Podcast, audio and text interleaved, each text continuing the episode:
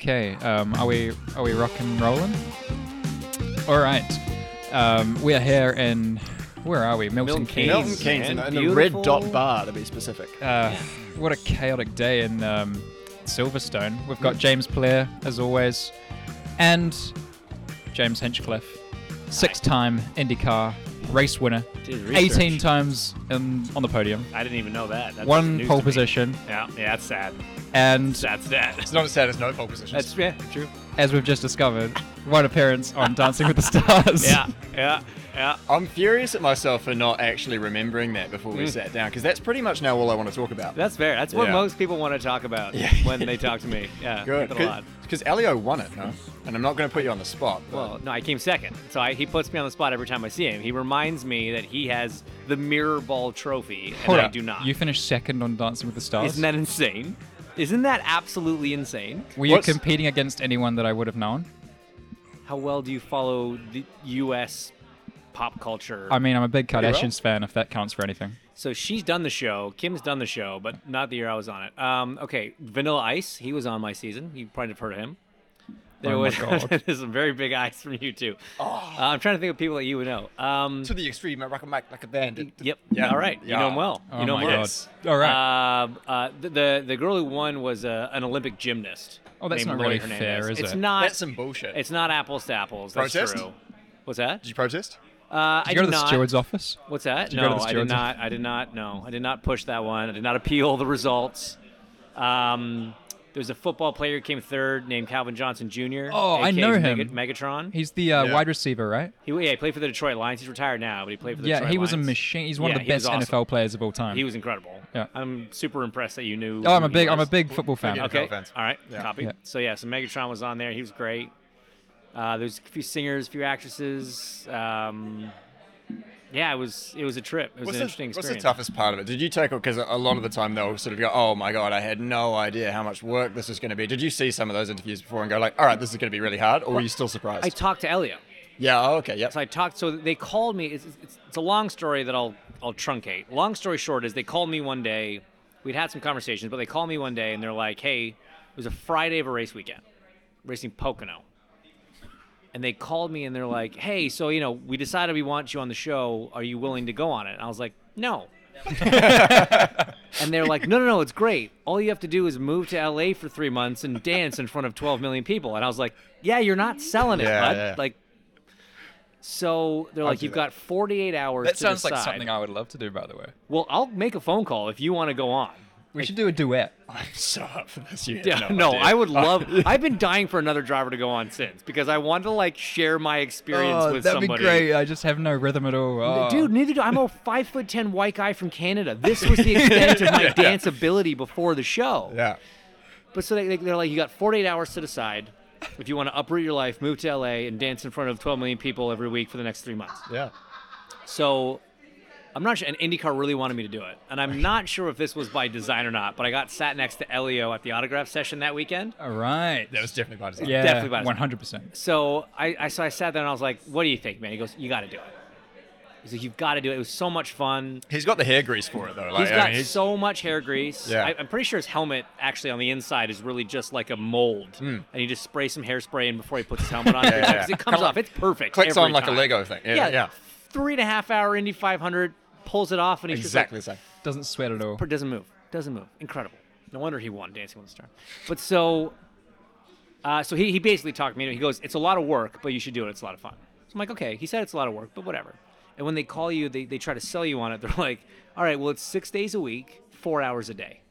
Of training or They filming. just said that. That sounds quite light, but I've Right. So in my very naive head, no follow up questions. I was just like, oh, okay, so six, four hours a day, six days a week. So like, if I could take uh, an early session on Friday, say like an eight to twelve, yep. then I could have Friday afternoon off. I could take Saturday as my off day, and then a late session on Sunday. Like Becky could like we could go travel around California, do little like little small one night trips, and kind of see the Up you to know, wine this would be country, great, like- yeah. yeah. go to Sonoma, Fantastic. sometimes San, Right. Santa Monica, and go down to San Diego. It'd be great. nay, nay. How it really works is it's a minimum of four hours. Oh. And if you only do four hours, you will go home in week one. Round one, yeah. And the six Hold days. on, but this is training, right? yes, this is practice. So oh it's like my rehearsal. days. And then the the sixth day, the seventh day is show day, which you have to be there for the entire day. Yeah. So you have Oh. zero days off, and if you want to do anything re- resembling a good result, it's tw- uh, eight to twelve hours a day, for for seven straight days, for three straight months. And you Oh, got a, a very decent result, so I'm assuming that's what So- you did. That's exactly what I did. So forgive me, uh, but were you like partnered with someone or? Yeah. So how it works is they they they give you a pro, okay. who are the real stars of the show. Yeah. So they're all professional backbones. dancers. the backbone's right? Back okay. onto the show. backbones of the show. And uh, so, so my partner was named Sharna. She's an Australian, and uh, I could have guessed. Yeah. yeah. and so she'd been on the show for like ten seasons, and she was great. She was amazing. Great teacher, great choreo. Because like the the pros have like the hardest job because they have to first of all put up with people that know nothing about dance. Mm-hmm. Like imagine going to a racetrack with someone that had never sat in a car, like couldn't even drive a road car, Right. And you had to have them racing within six days. It's a tough job. It's a big ass. yeah. So they had to do that. But imagine you also had to like set the car up and design the track because they have to they have to design the dance, choreograph the dance, design the set, the costumes, your like all this. tango, That's your all paso a whole dobles, all your the, sort of your the street fact style, you all know the- what a paso doble is is mind-boggling to me. You were already ten steps Uh, ahead of where I was when I started. mind-boggling to absolutely zero of our listeners. big Pasadena guy, Yeah. big ballroom fan over here. So yeah, so so yeah, partner partner with a partner, and it's yeah, it's so you could do only four hours a day. That was the minimum requirement right, per right. the contract. But then you would suck, and I don't like sucking at things, so I put in the extra time and athlete. And you did this alongside your IndyCar commitments It Ah. ended. The season started the week before it finished the IndyCar season ended. So basically, I did the first show. okay So I didn't move out to LA. I was doing my normal IndyCar thing. We did the first show, which was a little patchy because I wasn't necessarily practicing as hard as I should be. That following weekend, I had a race, so I the second week was really bad because it films on Mondays, right? Yeah. So normally you practice Tuesday, Wednesday, Thursday, and it's live? Friday. The show's live. Yeah. Which sucks.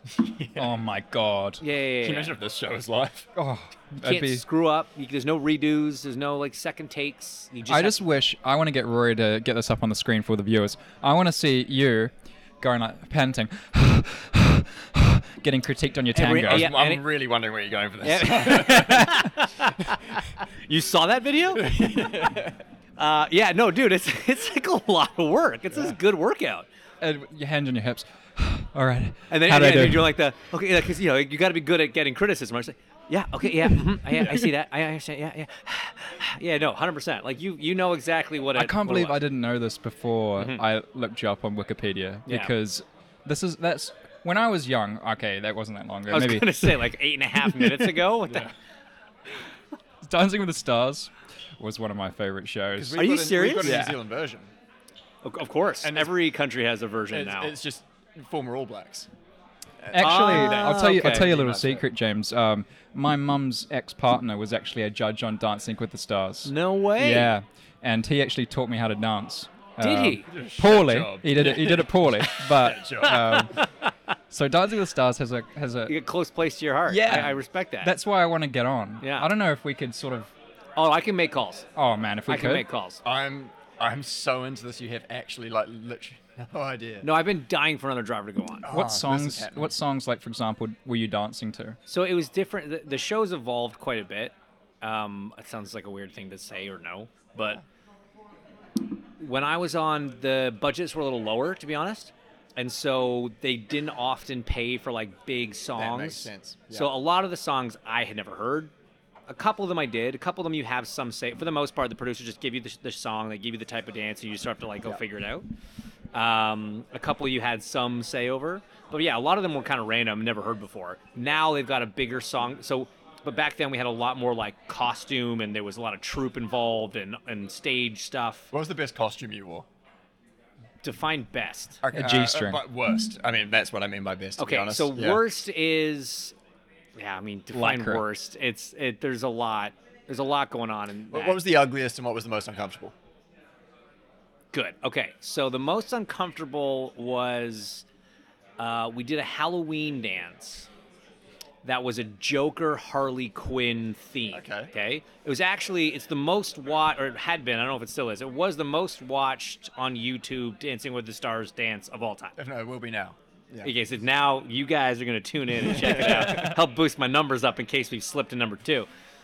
But they had to like they made this suit. Like, it couldn't be like it couldn't be the Joker because that's you know copyright infringement. So they they like s- they lacquered this. It was a suit, but it was painted in something and was lacquered. It Oh, purple was just pinstripe. so stiff and very uncomfortable. Restricted your movement, I imagine. Very much so, Right. which is tough when you're trying to dance. Right. And then you know I had one. We did It's a like we James did in a, a nightclub, you know. Y- You know how that feels. You, we- when you're wearing too much. Oh, 100%. tight yeah, skinny you just jeans. start taking clothes off until you get arrested. Yeah. It's a very fine line. Yeah. It's a No, very it's fine line. you know that line, and you regularly blow right past Yeah. it very Yeah. willingly. Moving on. Uh, so what was the ugliest? Well, I, I so I had to do one. I had to do a rumba that was in like what would be like competition style outfit, Hmm. which was just like a, a blue lace top. Nice. Like it was more see through than this glass, Oh, and the right. V. And there's like one button at the belly button, so it was like the deepest V you've ever seen. Are you pretty Like ripped the at the time as Mariana well, though? Trench. Like, are you kind of stoked about it? Well, I, I'm Hmm. At the time, mate. What are you talking about? well, I mean, well, I, now, you know, I know you're not training as much as you used to, but You don't know that. you're right. get but, it off. You're right, but you don't know that. well, no, you get so lean doing that show because you're just running around for eight hours a Yeah. day Oh, every day practicing. But yeah, so yeah, so that one was tough because like I'm wearing less than a shirt, but like pretending like I'm wearing a shirt. That Yeah. one was weird. Yeah. Yeah, I reckon uh, you'd really enjoy that kind of number. I think I've seen you wear something really similar to that before. to be Uh, Yeah. honest, just also to the socially. nightclub. Yeah. Yeah. yeah, yeah, yeah. Very, very true. Very true. Uh, I guess we should switch gears now to the present day. Uh, you are a pundit, presenter, commentator, F1 TV, All of the above. All of the I don't above. really know the difference between. I should. It's my F1 job now. TV, and Yeah. also NBC IndyCar. Yes, sir. Um, now, from what I understand from Twitter, uh, you seem to speak really highly of me on on uh, on the broadcast, which is Yeah. bizarre. uh, Oh, yeah. I, first of I've all. noted that. No, I Ha- appreciate oh it. really? Yeah. Okay. Good. Good. and um, and F1 as well. Mm-hmm.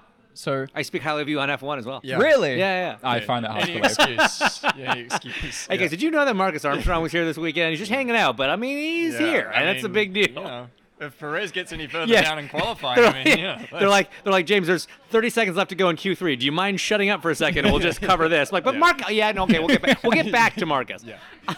So you're you're you're doing F1, you're doing IndyCar. Yeah. Um, now they're both racing car series. Now tell me, what are the main differences between the two jobs? Obviously, it's a similar similar thing, similar philosophy, but It's a great question because I'm, I'm shocked at how good a question it is. yeah, to be that's that's honest. a very Yeah. deep, like philosophical look on my new career, and it's a it's it's good because they're quite different, and that's ignoring the differences between IndyCar and F1. That that part's irrelevant, right? Those people know those. Fine. The the way uh, NBC works in IndyCar, right? It's NBC. It's Network Sports American Broadcast. Like that is the.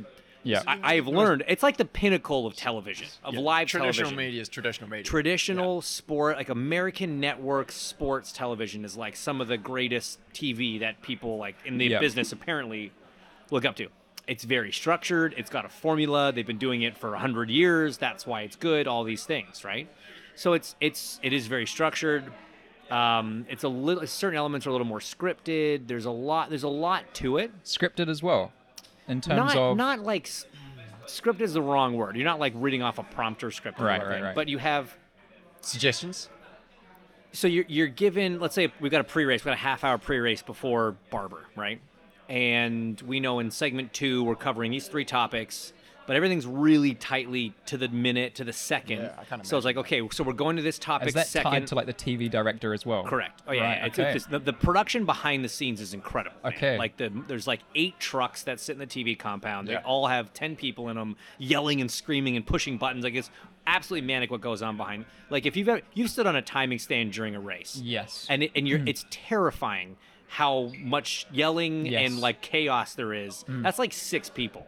Imagine like sixty people And you over are eight hearing trucks. this and no, you're- I'm not hearing all of it. Okay. You have one person that talks to you who filters down the need to know information. But I imagine when you're trying to speak smoothly and sort of like go- commentate, for lack of a better word, and you have someone speaking in your ear, that's Yeah. got to be the most Is, bizarre is thing. there It's a tough. media equivalent to "Don't talk to me during the corners"? You know what? No, but there should be. That's Yeah. brilliant. I Is there, need like, to a bring that button up in that my you can next be like, production "Shut meeting. up"? Yeah. Well, it's no. There should be though, because that's that's a good one. There needs to be, but it's got you're on camera, right? So it's got to be like a subtle, just like little, you know, yeah. you gotta just like you know, like adjust your tie mid sentence, and the producer Yeah. knows like, oh, okay, hang on a minute. But so like everything, so like you'll be given a. T- like, we know we're going to a certain top. We're going to talk about Marcus Armstrong's season so far. I wish. Townsend, you get ten, you get fifteen seconds. James, you get fifteen seconds, and then we'll wrap up to the next. So that's what I mean. You've got to know you've got a small window, so you don't script it. But in my head, I'll be like, okay, what do I say about him in fifteen seconds? Y- You know, he's 15 okay. seconds. So he's- they tell you he you have should- 15 seconds. yeah, yeah, they break down how because everything's to the second. Yeah, so you can't commercial really use, breaks like- are at a certain time. Like you can't, and if some if some if Townsend talks too long, I I know it's just it comes off my time, and I gotta and they're telling me like, hey, get it back to Lee in five, four, three, two, and then I just have to shut up. Marcus by Armstrong then. coming off really funky Yeah. results here Marcus in is America. really from really, sets up really this New is how Zealand it's from been. as a Here we go. This is how it goes kid. this weekend. Yeah, number eleven. Back to you, Lee. Fuck. it's so like it's tough. It's part tough. On F1 TV, because it's a streaming service, you have no window Right. right? So it's structured in that we know we want to cover this. We know we have these interviews in the can that we're going to show, but like we could do a post qualifying, we could do a 20 minute show, we could do a 32 minute show. It doesn't Right. matter. So we use a lot more freedom. So it's a lot more conversational. Like in, in case this weekend, you know, Laura went to bring up a topic, and then Jolene and I can kind of shoot back and forth. Either he can say something, and if I have something to say, I can say it, or I It's can. essentially like a super long podcast then. it's kind of like a long form, yeah, podcast basically. But you're getting rained on, and it- yeah, you're It outside. Yeah, happens. yeah, yeah. Yeah, it does happen. So in that sense, it's quite different. But that's why I like it because they are so different. They're different challenges, but there's also different things I enjoy about them. So you've gone from F1 commentary. You're obviously on the NBC broadcast. You're also a driver. I know a lot of our fans follow IndyCar, but tell us, you were in Actually, if- Andretti. If, we can, if we Yes. can, if we can bring it right back, if I may be so bold as to interrupt your Go for question, it, there, James. mate. I want to bring it back to A1GP. Yeah, good man. oh, what a lad! Because good that was man. one of my favorite championships was the that best. ever It exists. was the best I think- championship that's ever I thought existed. it was awesome. Yeah. Mm. And I think that today is a gap in the market for it. You know, you're not the only one because I've heard rumors that someone's trying to fire it back oh up. man, Ah, Let's go. That'd be sick. It would be mega. So for those that don't know at home, A1GP, why it was so great. Well, we'll list the reasons why it was so great.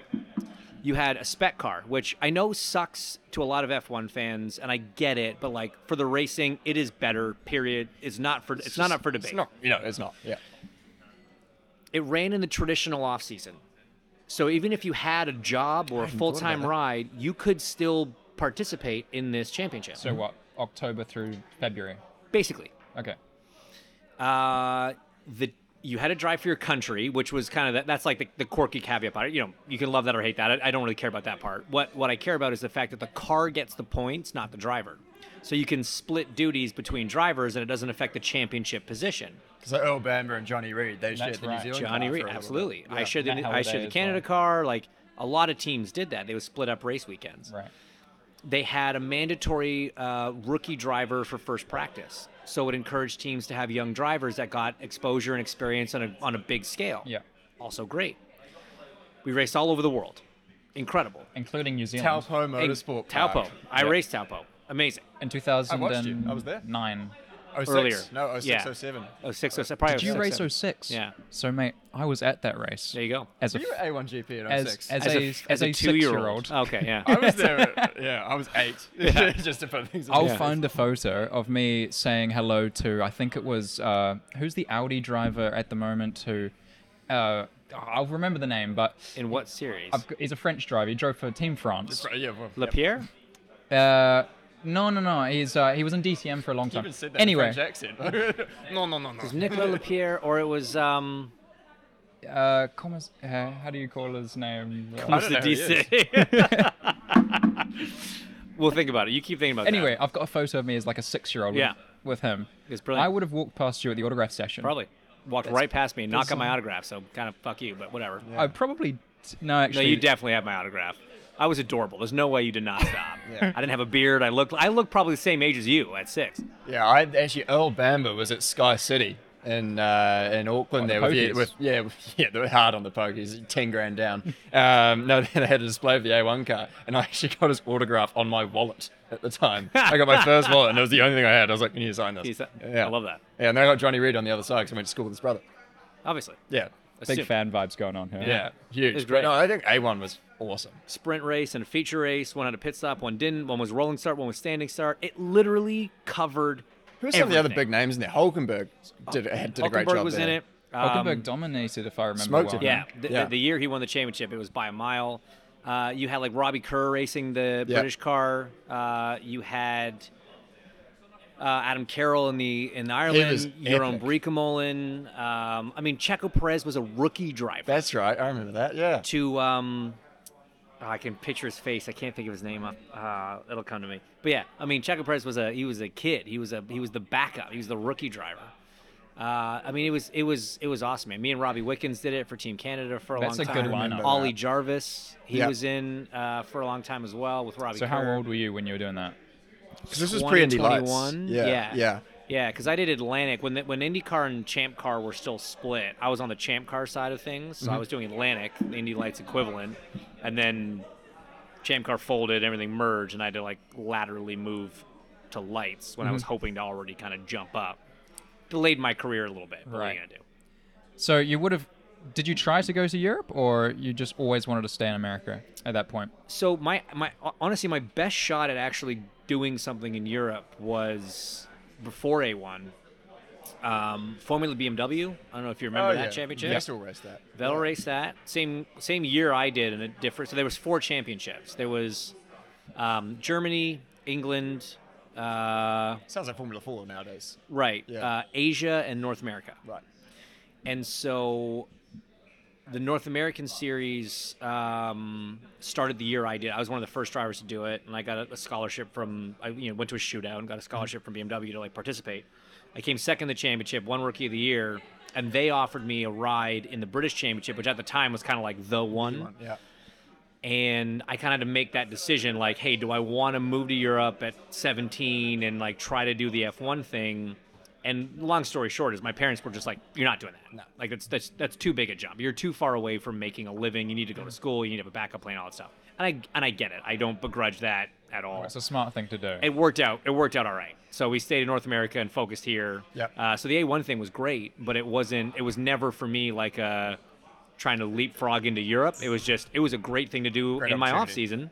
Yep. And get some race against some great drivers, get some great Yeah. experience, travel the world. I was like 20, 21, going That to was my next China, question. Japan, Indonesia, New Zealand, Australia, South Africa. Like, it was fucking mental, man. It And was you got awesome. to actually spend some time there. You- It Yeah. wasn't just like airport, hotel, see you later. Well, because when you're going that, you know, based in North America, going to all those places, the, that's a big time zone shift, Mm-hmm. right? I don't know how F1 drivers do it, honestly, because I would need to be, and maybe they maybe they do show up a week before. I don't know, mechanics but sometimes even more so. hundred percent. Yeah. So yeah, so we would try to show up as early as I could justify going to acclimate to the time zone or whatever Yeah. and uh, and a lot of races were kind of like you know one one stint we had a race in China a week off, a race in Malaysia a week off, a race in Indonesia. So I was like, I'm not going back to North America. So I stayed out in Asia for six weeks, and the off weeks you just traveled around. We went to Bali for a weekend one time. What Macau, the F3 race in Macau fell one of those off weekends. So Ollie Jarvis, who was my team, Team Canada and Team GB were were team cars. And he was so he's my teammate, good buddy, and he was racing in in an F3. So like I'm just gonna go to Macau and hang out with Ollie. Awesome. So like it, it was it was the best. It was the best man. It was the best championship. Yeah. And then on sort of through the, the ladder of Indy Lights, then into IndyCar. And when you s- stepped into an IndyCar, was it? We were talking a little bit earlier before of like it feels like hard work up until that point, but then that's really when the hard work actually kicks in. Was it a wake up call, or is it what you expected, or was it? Because obviously you're going through that right now. You arrived at IndyCar and seeing what it's like. What was your? Yeah, I, I think I was prepared for it in the sense that, like, yeah, it's super hard to even get that opportunity. But then once you get it, that's really when it gets hard, right? I mean, Yeah. getting the chance to do it once is very difficult.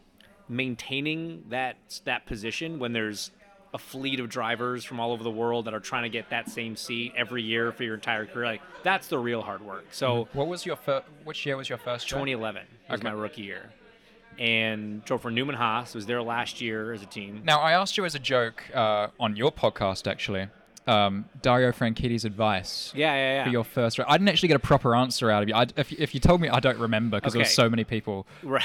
around us at That the was time. a bit hectic. I do apologize for There was, that. pro- by the way, let's put it into context. I went on his podcast for a brief moment at the Indy 500 in the fan zone, Yep. uh, surrounded by probably 500 fans.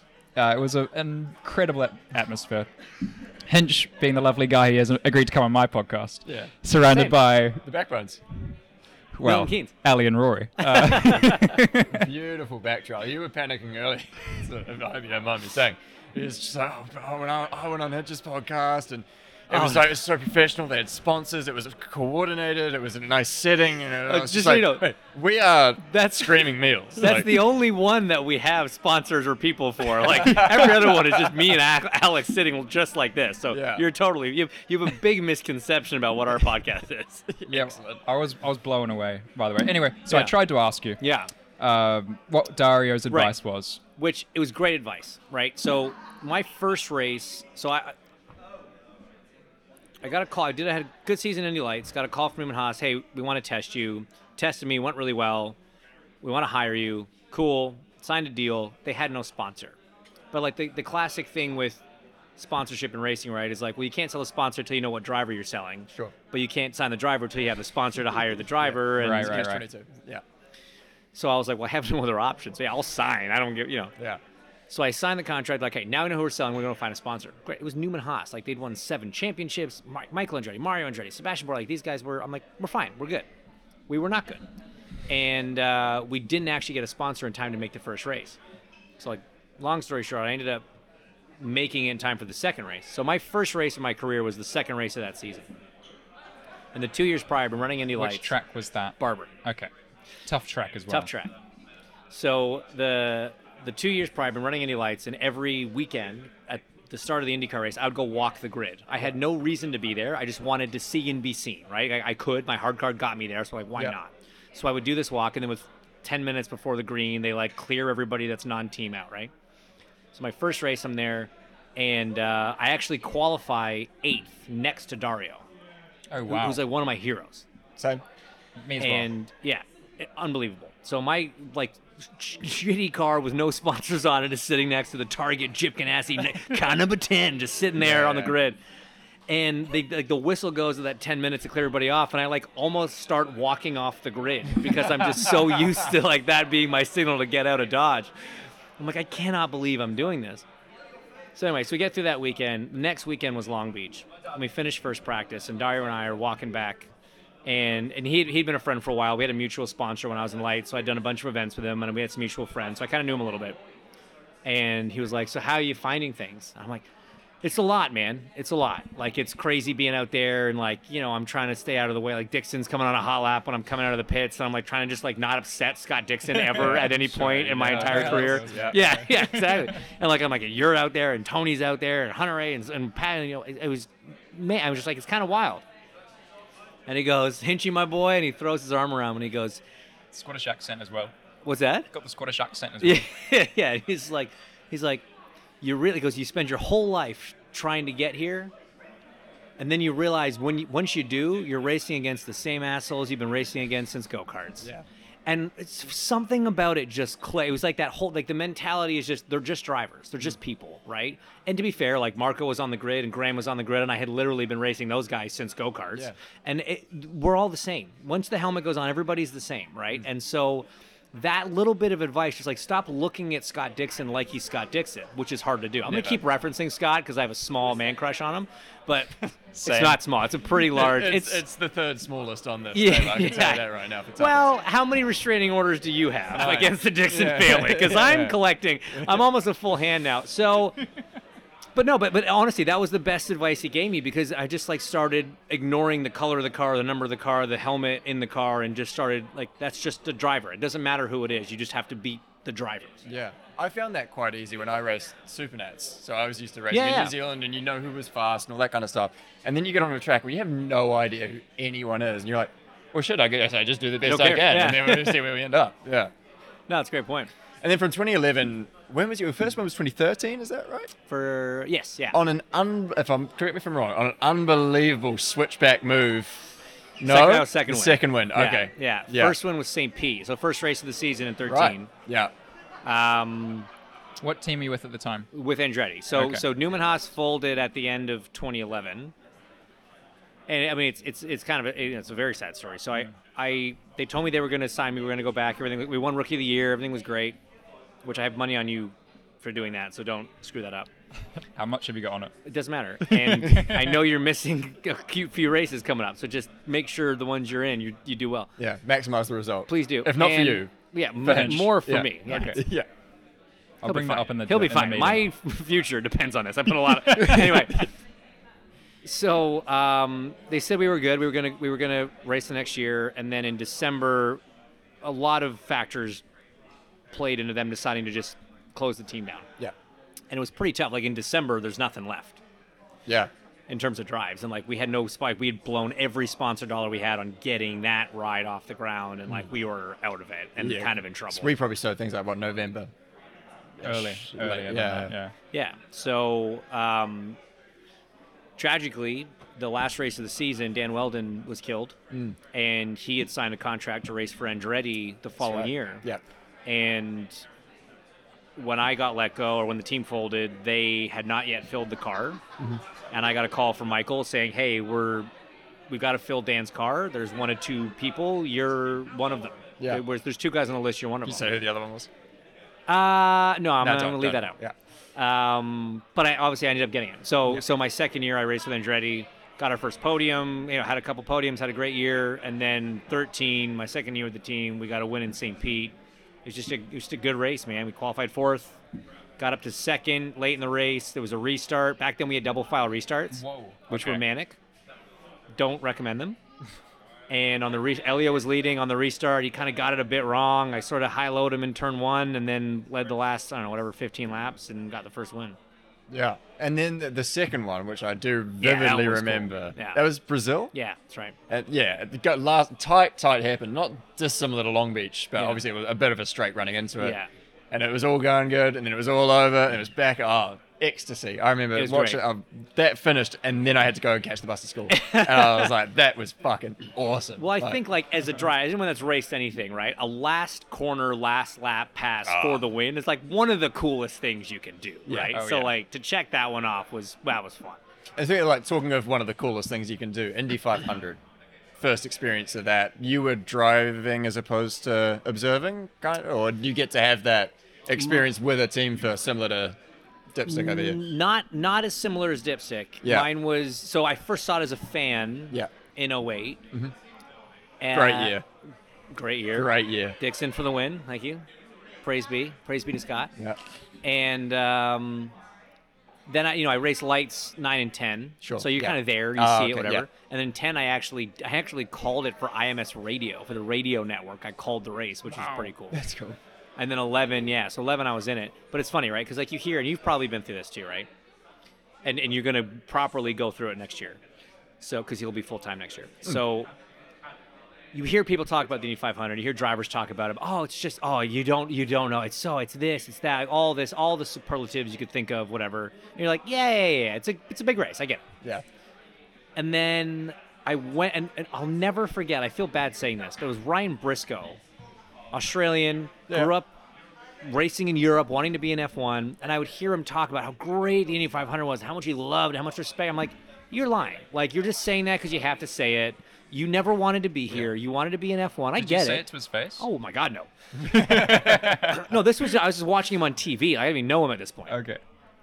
And Because I've always wanted to say that to someone's face. And so, and so, oh, well, I've said it to Rossi's face, I think, because it's true. And but so I, I, I was like, this, it's just too much. Like th- these guys put this act on for the 500. It's a little much. Like you, you lather it on a bit. Mm. who's, who's thick. got the biggest act? Well, no, but here's No no, one. here's the point. Here's the point. So then, so I had seen it. I'd obviously watched it since I was a kid. So I'm like, yeah, it's a big race, whatever, whatever. Then I saw it in person in 08 for the first time, and I was like, oh, okay, okay. Now, now I kind of get it. That all right. Now it makes more sense. And then in 2009, I like I lived in Indianapolis at that point, and now I was participating in the in the grand event of the of the month of May, doing the Freedom 100 at the time, the Indy Lights race, and I was like, oh man, No, I didn't get it. Like when I just came for the weekend as a fan, I didn't get it. Now that I'm in Indy and I'm kind of part of like now I get it. And then in 2011, when I'm actually in the race and everything that's involved in, it, I was like, "Fuck!" I actually had no, no, I didn't get it at all. Now, now, I finally understand it. And every year you go, So I'll that never get it. feeling, you'll never Yeah, understand. yeah, it. yeah, yeah. I don't mean to be that. You will never yeah, yeah. understand it. And Little Al's got that famous. I mean, you need to really brush up on your 500 history if you haven't already. But when Little Al won in 92, he says in, in, in Victory Lane, you just don't know what Indy means. And it's one of the most succinct but like well-rounded comments about that race. Yeah. Because until you've lived through the highs and lows of the Indy 500, you, you have. just don't, which I have, you just don't get it. And so I, I'm glad I never said that to Briscoe because I believe him now. At the time, I thought he was full of it, but it's legit. That place is just, it's so unique. And you've seen it, and you've been there, and you've seen all the what can happen. But until you live it, like you'll feel differently next year than you do this year. Well, I watched it on TV, obviously, every single year when Scott was doing it. Right. Big Dixon fan, as you are. And I obviously went this year. I was sitting on Palou's stand for basically the whole month. Mm-hmm. And honestly, from from where I was sitting, everything was under control from day one through quali, through to race day, up until Through second s- pit until stops. Yeah. DK took him out in the pit Yeah. lane. Yeah. A- And even then, when he got taken out in pit lane, it was still under control. Like everyone on that stand was like, "No worries, he'll come back." Yeah. It's a And he very almost uni- did. Yeah, it's a very unique situation that you witnessed Yes. individually because that's not normal. for any driver, for any team. You have an Yeah. exceptional driver that you were paying attention to and an exceptional team. It is so unique what you like you're like, oh yeah, this Indy thing's not so hard. You just practice well, you qualify first, you lead most of the race, you get taken out, but then you come back and finish in the top five. this Indy thing's pretty easy. But it was so Isn't that- cool to to listen to those four in the engineering room. Obviously, Takuma, two times champion, Scott, obviously Marcus and Alex. You know, four guys who are capable of winning it, and they were just like smooth as silk. Even Scott, the day of the race, right? Like, I don't think he would mind me saying it, but he was so calm. Like he was, Yeah. he was the biggest jokester in the room the whole day. And He's the Iceman, man. You can't you can't you can't ruffle him. Yeah, he's pre Raikkonen Iceman. Raikkonen's a Yeah. is a fraud. Yeah, Poser. yeah, Wannabe. exactly. Yeah, He'll never too amount right. to anything, that guy. Too right. he was so calm and like it blew my mind that you know this race means so much to everyone but scott especially and he's just so calm you know almost to the point where it was like his engine blew up after quali and sorry in practice just before quali and still not a problem he was like no worries it'll be all good we'll be sweet just so much confidence and then I mean, he'll he'll actually laugh. About five minutes, no, not five minutes, twelve minutes before the quali session at what was the last race we were at? Mid Ohio. Wow. He was asleep before quali. He's so he's- chilled he out. Is du- Mr. Mid Ohio. He owns that place. He does. and then I, I shut the closet door a bit too loud, and he woke up, and he looked at his watch. He's like, "Oh, I better go," and just walked out. Oh, yeah, That is a legend. That's Scott. It's the amazing. truth. Ice cold. I Twelve love minutes it. before the That's why session. he's so good. Unflappable, man. and then he was like P1 of the session or P2. yeah, yeah. Obviously. That's- Yeah, goes without saying. Ridiculous. then on just touching quickly back on, on the highs and lows of the 500. You I thought we were touching quickly back on Dancing with the Stars. Okay, go ahead. yeah, I, I, I don't know. if we could touch quickly on Scott Dixon, I wouldn't mind that either. But um, Second time for everything. yeah. Um, Back to those restraining orders. I'm, I'm going to go to a real serious topic now. so Okay, this is going to oh. be a whip. Mm. So you always, you had horrific, horrific accident and injuries subsequently from Did I? qualifying at Indy 500 or practice, or at practice. Post qualifying practice. Yeah. Yeah. And then and it was the rest of the season you were Yeah, I was out. got yeah. And what again, sorry, correct me if I am wrong, but the next year Hmm. you pulled it. My one and only poll, as we've discussed. What did that feel like? That was cool, man. I mean, in Indy qualifying is is more effort and energy and importance than even like a normal race weekend, right? Like a, a pole at Indy is better than a win at any other track, minus Indy, obviously. Yeah.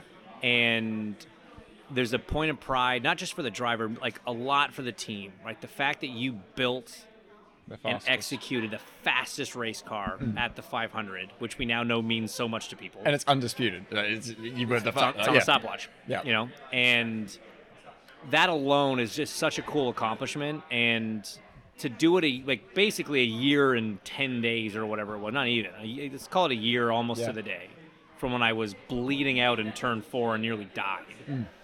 Um, with with mainly the same crew too. Like my crew is almost unchanged from one year to the next, so that made it extra special because yes, fine, I got hurt and I was out, but like a race team's a family, you know that.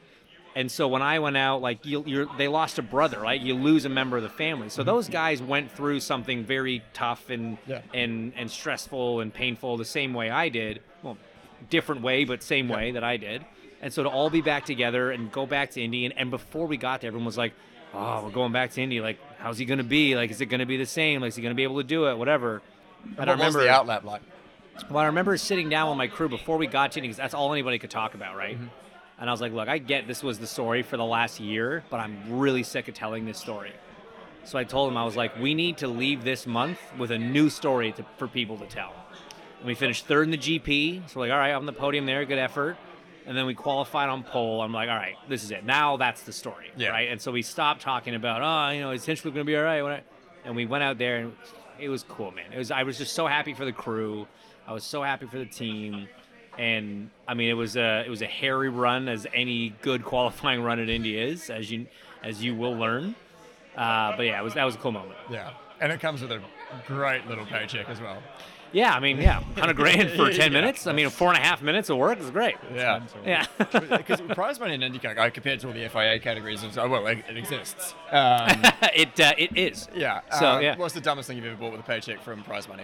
That's a great question, James. Okay, this is a great question, but okay, so you're gonna be you're gonna be surprised at which prize money check I used Okay. to make said purchase. Okay. Righto. So I've I've always had a very strict. Okay, let's we we we touched on this earlier in the car. We haven't talked about it on the show. My rookie year, I drove for a grand total of zero dollars. Right. Motorsports is dumb. It's the stupidest sport on earth. Yeah. Right. So I risked my life for 16 weekends and all that stuff for no cash. and I did it gladly. And uh, You thanked them for the and opportunity. you thank them for the opportunity. And so, in fact, I mean, like I helped grab, like I essentially paid almost for it. And so, I always had this incredible fear of like going broke one day, right? Because like I came Same. from basically being broke in this sense, and uh, when I got the drive with Andretti and actually started making money driving race cars, which was like, I mean, I. I was supposed to make money in A1. A lot of those checks didn't clear, but that's a different story. I'm still out, a, still out a couple bucks from somebody. That's the next podcast. Yeah, yeah, yeah. But so I, I'm. This is not a joke. Um, I got my first paycheck, and then two weeks later, there's a show in the states called Thirty for Thirty. It's on E ESPN. Yes. You've heard of this? Yes. So they had. So it's a series of documentaries, right? And they had one called Broke, and it was about s- professional athletes that made shit tons of money in their career and ended up destitute. Yeah. And I watched it two weeks after getting my first paycheck for ever, you know, ever from driving a race car. And I was like, "That's I can't be that person. That's going to be me. If I, I, I gotta buckle down. I gotta be so I, I say like I was I, I still still am pretty cheap. Yeah. And I saved as much as I possibly could. I ne- and I had this really strict rule: don't buy a supercar. Yeah. Don't buy something that's a waste of money. Yep. And again, I'm Canadian, living and working in the U.S. I'm on a visa. My status in that country is very temporary. So I'm like, let's not give the cops or the or the border patrol any reason to want to Yeah, kick no me leverage. out. Let's not make it more likely that I get arrested or thrown out of the country. So like, hard pass, no supercars, not doing it. I'm not spending money on that. Listen. Scott Dixon doesn't spend a lot of money on. He was my idol. Like I looked at how the. I'm not trying to like call him out here. Like he's made a lot of money in his career. Scott doesn't live a flashy life for what he's earned. Right? He's pretty actually. And I always looked at him like that's the guy. He's backbone. That's the Kiwi. guy. Yeah. Like in every conceivable. Should we just talk? Should we just talk about Scott Dixon for a while? Yeah. Should we So Scott rename? Dixon- let's rename the podcast. Yeah. at least this episode. So I was like, I'm not doing it. We were laughing about that the other day because we were like, well, when you're flying back to London, he's like, yeah, I think next week I'm in coach though. I was like, what?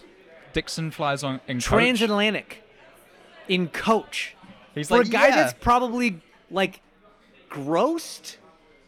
quite a lot. I, I wouldn't. I, I couldn't. I don't want to guess. say 100 million, but like it's not it's not not 50, you know? Like it's somewhere in that range. yeah. I love him. He's my f- absolute hero. So anyway, so I'm like Scott doesn't have any fancy cars. I don't need a fancy car. I don't even have anywhere near Scott Dixon's success or money. I don't need a fancy car. So then something happened. five years, five years into my career, I got this check that I was not expecting to get. Those are nice. It was a healthy check. Hold up, was it a prize money check? It was a prize money check. It wasn't from racing. Oh, are we talking Dancing with the Stars? Dancing with the Stars. Boom. Second place in Dancing And it with the all comes Stars. full it circle. pays quite a bit of money. Yeah. So I so I, I have this budget and I work this budget in my life with my salary and all this stuff. And then at the end of that, like I had no idea that this was gonna happen, right? I thought I was going home week one. And the way it works there is every week you go, you get more money essentially. So if you make it to the finals, which I did, like it's a good paycheck. So I was sitting there and I was just like, I didn't budget for this. I'm still well within my like, How much? How plan. much? we- How much are we talking here for Dancing with the Stars? So the way it works is Give us a more than, less than. m- more than 100, less than 500. Okay. All right. Yeah. All but right. like good chunk of change. So I was like, and my, and my wife, God bless her, she was like, "You deserve it. You deserve it." Oh, what a legend. Yeah, oh, she's the best. Yeah. Uh, She's like, "You deserve it." And I was like, "Yeah, I, I danced my ass off. I deserve that car." So I went and I bought it, and that's the dumbest thing I've ever done. What did you buy? I bought a an AMG GTS. Oh Nice. man, Beautiful car. Right. Absolutely loved it. Two problems. Indianapolis is terrible roads in I, general. I can confirm. Yeah. can confirm Yes. and we are gone all summer. Yeah. So the only time I'm home to drive it, you can't drive it because Snows. the weather's Yep. too bad. And then even in the few days at home in the summer, the roads are like, where are you going to take it? So it's sad. I drove it a dozen times over three years. I'm like, this is stupid, and I sold it. So I still don't have one. I For don't a lot less than you would have bought it way less than I paid for it. Come on, this is, this is a car. Yeah. Not a not a not a smart car to invest in. Not a Scott Dixon. T- the only cars Scott Dixon buys are cars he makes money on. Investable. Yeah. Yeah. So So there- there's there's two- genius and there's is two the model schools- for human society. when you're an IndyCar, oh my god. Yeah. When you're when you're uh, an IndyCar driver, there are two schools of, of car purchases, right? There's the Graham Rahal school of car purchases, and there's the Marco Andretti school of par- car purchases. Graham Rahal buys very high end, limited edition, special, cool cars that he keeps, sits on, maybe drives, maybe not, sells them two, three, eight months later for gross profit. Marco buys a car, doesn't need, but it's really cool, tries it for a year, sells it for way less than he bought it for, loses his ass, and then repeats the cycle. He's been doing it for years. He would not be mad at me saying that. He knows it's true. You should start putting on the listings owned by an Andretti. for. That Yeah. surely raises the price. Must do. no, it lowers it because they know how the Andretti's show up. drive their Yeah, road yeah, cars, their yeah, road cars. Right. No, Those that got is all fair. three of them. Actually, a- yeah, a- All a- three of them are a savage in pre-owned a road Armstrong car. vehicle, no chance. Wouldn't touch it. You couldn't pay me to drive it. I'm a granny on the road, mate. Oh, I got my I got my Honda passport in Yeah. um in Same. Indy. I couldn't got wish a for Pilot, anything more. but- no, no. It's a it's a beautiful wagon. Yeah, I'm a it Pilot, Goes love it. like the clappers. I have no desire to buy a sports car, honestly. I've I've always thought that an American muscle car would be cool, or even one of them um Utes. It's Mm. so American now. a Ute, a pickup truck? Yeah, a pickup Yeah. truck. Yeah. Wow, you've been in the states way too long to not know that it's called a pickup truck. No, a Ute was what. we Nah, called I it. it's know a what a Ute Ute, right. is, but it's not a Ute. It's a pickup I truck. want a Holden Ute, if you could import one of those, that would be pretty cool. and I want to get a tattoo. Let's. There's Why a lot don't- like Peter Brock tattoo on your ass. yeah. No, Scott Dixon, obviously. Yeah, obviously, it's yeah. just a picture of Dixon going, Yeah, as long as it's not the same as mine. Yeah, it's- I want to rock we're good. up, dude. I want to rock up to Nashville. I want to have a tattoo on my forearm. I want to have a cowboy hat on, and a Ute pickup truck, and I want to drive into the paddock. yeah, you will get so you will sell so much merch Yeah. in Nashville if you rock Well, up. that's a like bit that. of a problem because That's they going actually to trigger our audience because they're really on us about merch. Ah. No, IndyCar actually have merch for me, but it's got an Australian flag on it. no. Serious? No, I'm s- dead serious. That's quite bad. And I called them up on it, um, and apparently they made a version two, and then they put the the New Zealand flag upside down. No, they didn't. I no, swear they they didn't. did. Everybody knows the orientation of the flag. Even if they get the color of the stars wrong, they know the I'll s- I'll orientation of put- the we'll put a flag. photo up on the screen for everyone. Australian flag followed by New Zealand flag upside down. They're very different. Yeah. But, you'd think that they'd get it right after perhaps Dixon. though you know? one day collectibles.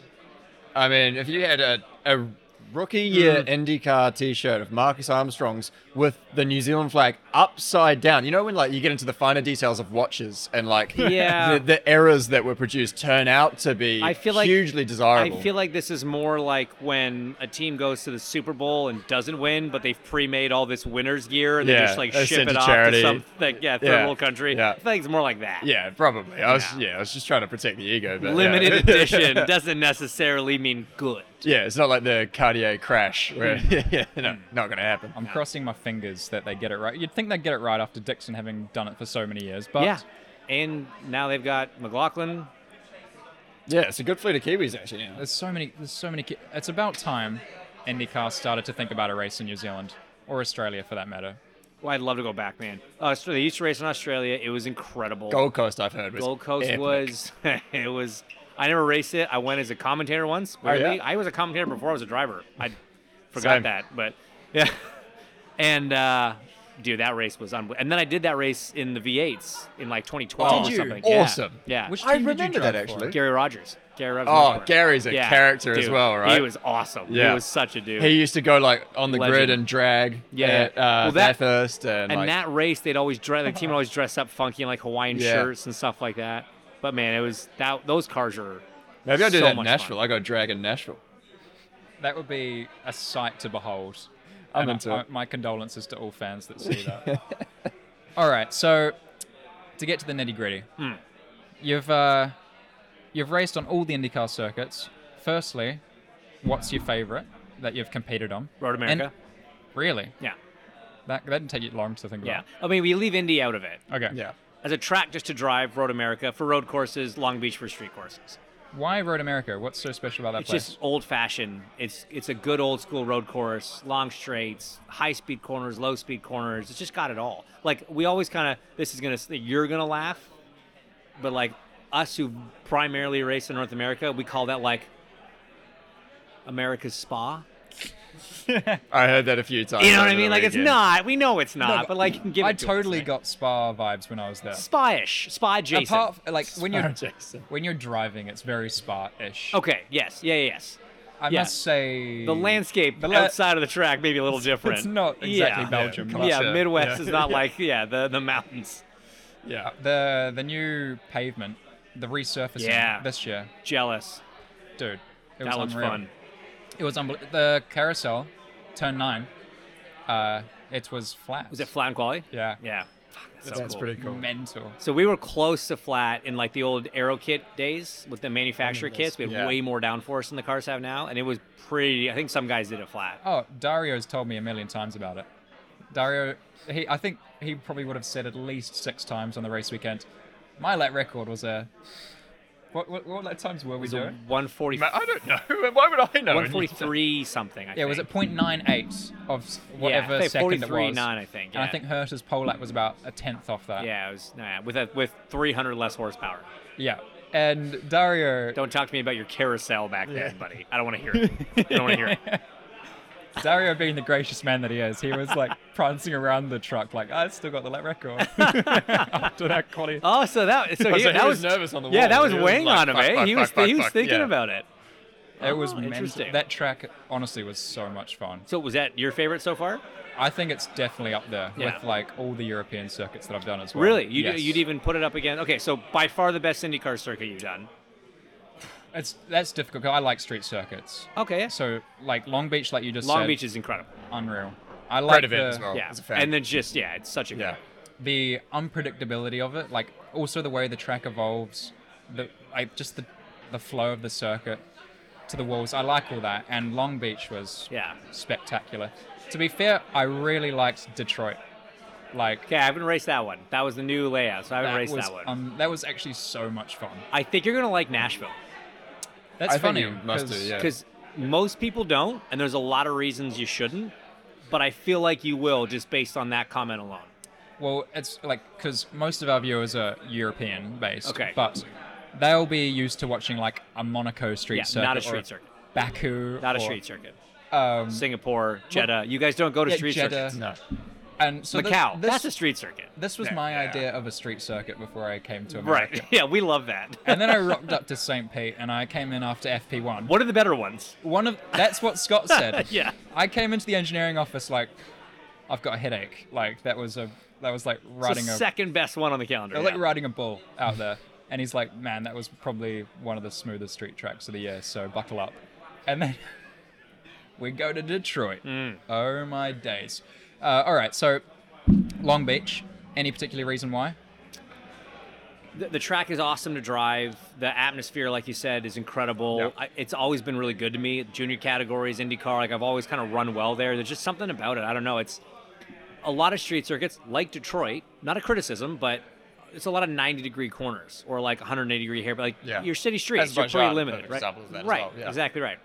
Long Beach has some character, right? Like the front straight's curved. You got the fountain section. Even turn four and five, they're not just 90s. They're a little bit less. There's a little bit of elevation out of turn six, which is a really atypical street circuit corner. Yeah, is that turn past the comedy club? the So comedy. like, they corner. whip up the hill and then down and Yeah, so- yeah, yeah, yeah, yeah, yeah, So you come out of six as a left-hander, and then Yeah. all, all the bars on the on the left-hand side. of Yeah, the I'm hotels on the familiar with right. those, yeah. yeah, yeah, Yeah. Hmm. The old Dubliner. That's that's the Irish bar we always end up Yeah. at at the end of the race. Um, but yeah, so it's just it's got elevation. It's got a, a good mix of corners for a street circuit. So that I think that's why it always kind of like stood out to me. Okay, and then uh, selfish question. Hmm. Hope you don't mind, James. I don't know. You're a selfish person. Uh, Um, Inherently, I've heard that. Apparently, I am. Yeah, I am. Um, nah. What advice do you have for me, like personally? I've Uh, just win got- rookie of the year, so I don't lose a bunch of money. I, I don't know. We've already. I thought we covered this. yeah, yeah, you're right. Okay. Okay, no. So I've come. I've come from Europe. Yes. Uh, you are now familiar with the European racing culture. You've done F1 TV. You've been working with all the F1 guys. Now to IndyCar um, and Chip Ganassi Racing. I feel like I'm in a pretty, I'm in a very, very, very lucky situation. Do you have some advice for a young Marcus? Don't fuck it up. you could be the next Scott Dixon. No, look, you you're I love that you acknowledge the situation that you're in. Most rookies don't get a Ganassi car their first year. Yeah. That is a that's a privilege that very few are afforded. Yeah. Um, I'm happy to report that from what I've heard around the paddock, uh, you've done okay, and everybody seems pretty pleased with the effort so far. So keep that up. The biggest thing, man, is, and I don't think this is a secret. I don't think it's unique to IndyCar. I don't think it's unique to motorsport. I think it's pretty universal in sport. I think it's pretty universal in life. The people that work the hardest get the best results. And IndyCar is so evenly matched. The equipment is the same. You've one of two engines. The team obviously it makes a big difference, but the driver plays a much bigger part than a lot of other, a lot of other formula, a lot of other series. And if you look at the drivers that are consistently successful and have longevity in this series, they're smart and they work really hard. There are quick drivers that don't think long term enough in a race who fizzle out. There are fast drivers who can think through a race, but they don't think through a championship. They're not, they don't think long term enough and there are there are good talented drivers that just flat out don't work hard. They get by. They've gotten by on their talent up to this point. Yep. And the junior, you see that a lot. Junior category drivers that they could just show up and wax the field in their inherent ability. But once you get to whether it's F1 or IndyCar or whatever, the best 20 from the last 10 years plus are all in the same place. And those drivers got there because they worked their ass off and they know how to put that effort in. So my advice is is learn from Scott Dixon, put in the effort, never assume that you've done enough, never assume that you're good enough. Live in constant fear and you will have a long and Mm-hmm. Been there. successful career. It sucks in a lot of ways that that's kind of the mindset you have to have. Have confidence in your abilities because you clearly have it, but be very conscious of the fact that this could all disappear tomorrow and that's I look. I'll be the. I don't know if I've ever admitted this on on recorded media before. So this could be a world first. I will openly admit, at this stage of my life and career, that I was not naturally the fastest guy over a lap. My strength was my ability to learn and my ability to outwork other drivers. You put me and you out on the track for a first session in the same car, there's a good chance you're going to go faster than me. But I'm going to look at your data and I'm going to do what you did. I'm going to at least match, if not beat you later. My natural ability was not to like just be the fastest guy out of the gate, but I could I could analyze, I could apply and then I was willing to work hard because it wasn't easy for me coming up. My first go kart race, I finished last. The entire first year of my go karting career, I was last. Yeah. I was not some phenom kid that they put in a go kart. I was like, look at this guy, he's going to the pros. They're like, hey, why is he here? Yeah, get but out I of the really way, wanted to. Yeah. I really wanted to be good, and I worked my ass off to be good. And that, in my first year of racing, that was the lesson that I had to learn. and that applied the whole way through. So many drivers just breeze through the first five, six, ten years of their driving career until they get to a level where it's like, man, this is hard now, and they don't know how to do it. Yeah. So I, I remember a quote similar to, in line with what you just said, of uh, John Button, Jensen's dad, who once apparently said to him, Jensen, you're not the fastest driver in the world, but you are the best. And so that kind of resonates a little bit with, you know, and he, look at his career. It applies. And Yeah. then the thing is, every once in a while, you get a really talented driver who has a crazy work ethic, Mm-hmm. and his name's Max Verstappen. His name's Michael Schumacher. His name's Lewis Hamilton. Like, those guys set themselves apart not just because of their pure ability. A lot of drivers, not a lot, there are a handful of drivers that can have that. The Mm-hmm. ones that are truly great are the ones that have that ability with that just unrelenting work ethic. Yeah. And there are a lot of good drivers that have that same et- work ethic that get themselves a world championship, the like Jensen conversation, Button. yeah. Mm-hmm. Like they're in the conversation, but like over a lap, you're never going to put 50 bucks on them against the so against the Kimi Räikkönen. Yeah. I always have Kimi Räikkönen. Look, I don't know Kimi. I love Kimi. I've been a huge fan of his his Yeah. entire career, but like you get the sense that he wasn't outworking Lewis Hamilton. Mm.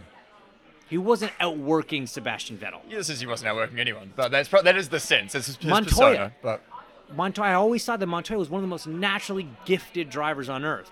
But you got the sense he wasn't outworking his teammates. And if those drivers did, Unbelievably talented. uh, they, they could have done incredible. Not that they didn't. They did incredible things. Jimmy was a world champion. I'm not Yeah. trying to take anything away from what he accomplished. But you like, could he have been a seven-time world champion if he had like Schumacher's, you know, Another selfish question: Who was the most dedicated, hardworking driver you ever saw, like in person as a teammate, potentially?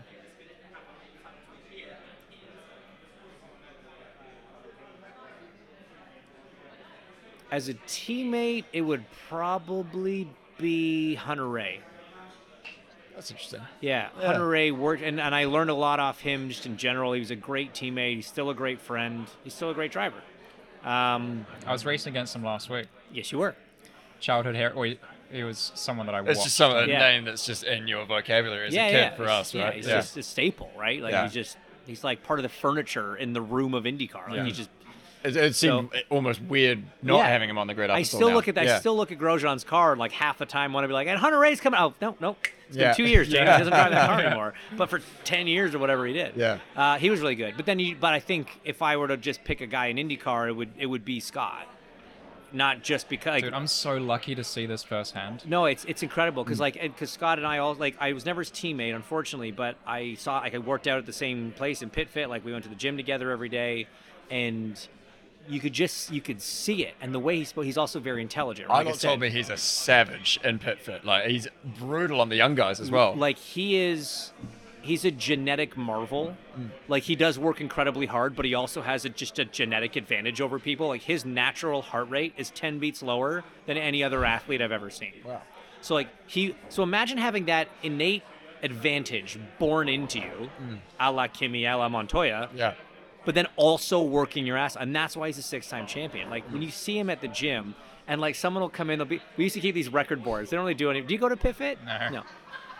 So we used to keep these record boards for certain things, rower, skier, cer- certain things, right? And Scott owned most of them. And it was just sort of accepted, right? And then one day you get some young kid come in, you know, full of piss and vinegar. He's like, ah, I'm going to go after this one. He picked I one wonder of who that could be yeah, resonating. he'd pick, he'd pick like 1000%. one of, of the nine records Scott had and be like, oh, I think I can. And he would train for three weeks and he would knock this thing out. And Scott would come in one day. No one would even tell him. And he'd just come in one day and he would just, because he clearly looks every day he walked in, he would just double check that he was still the absolute fucking king. And then he would just notice the name and he was like, huh, somebody beat me on the 2,000 meter row. And just like not warm gonna up, make him wish he was sit on the never born. rower and just boom, boom, boom, boom, boom, and just bury that kid's confidence for like just end careers. Yeah. He would be like, oh, I, there's, I shouldn't even be here. Like it- it's, it's incredible, man, Yeah. incredible. No, I, I, I mean, I, we've done how many episodes of this podcast, and I don't think there's once we've brought up a conversation not to do with Scott Dixon. and I've tied it back in to how much I We love might Scott rename Dixon. this podcast. Yeah, I'd be, I'd be a little concerned if you didn't mention him at least once in every episode. Yeah, it'd be weird. Yeah, it'd yeah, it'd be really. yeah, Be unpatriotic.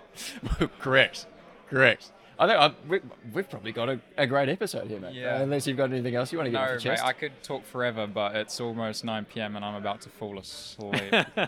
and uh, my messages are going off. Anyway, uh, Uh, mates, thank you so, so no. much. No. Thank you guys. It's a been lot of Echo fun. that. Yeah, thank you very much. I mean, we've Unbelievable. both been watching you since we were.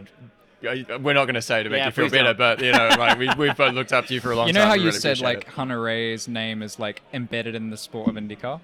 Well, between us three and everyone watching, and you guys, uh, you two over there, yeah. your name is also there. Like I, appreciate grew up that.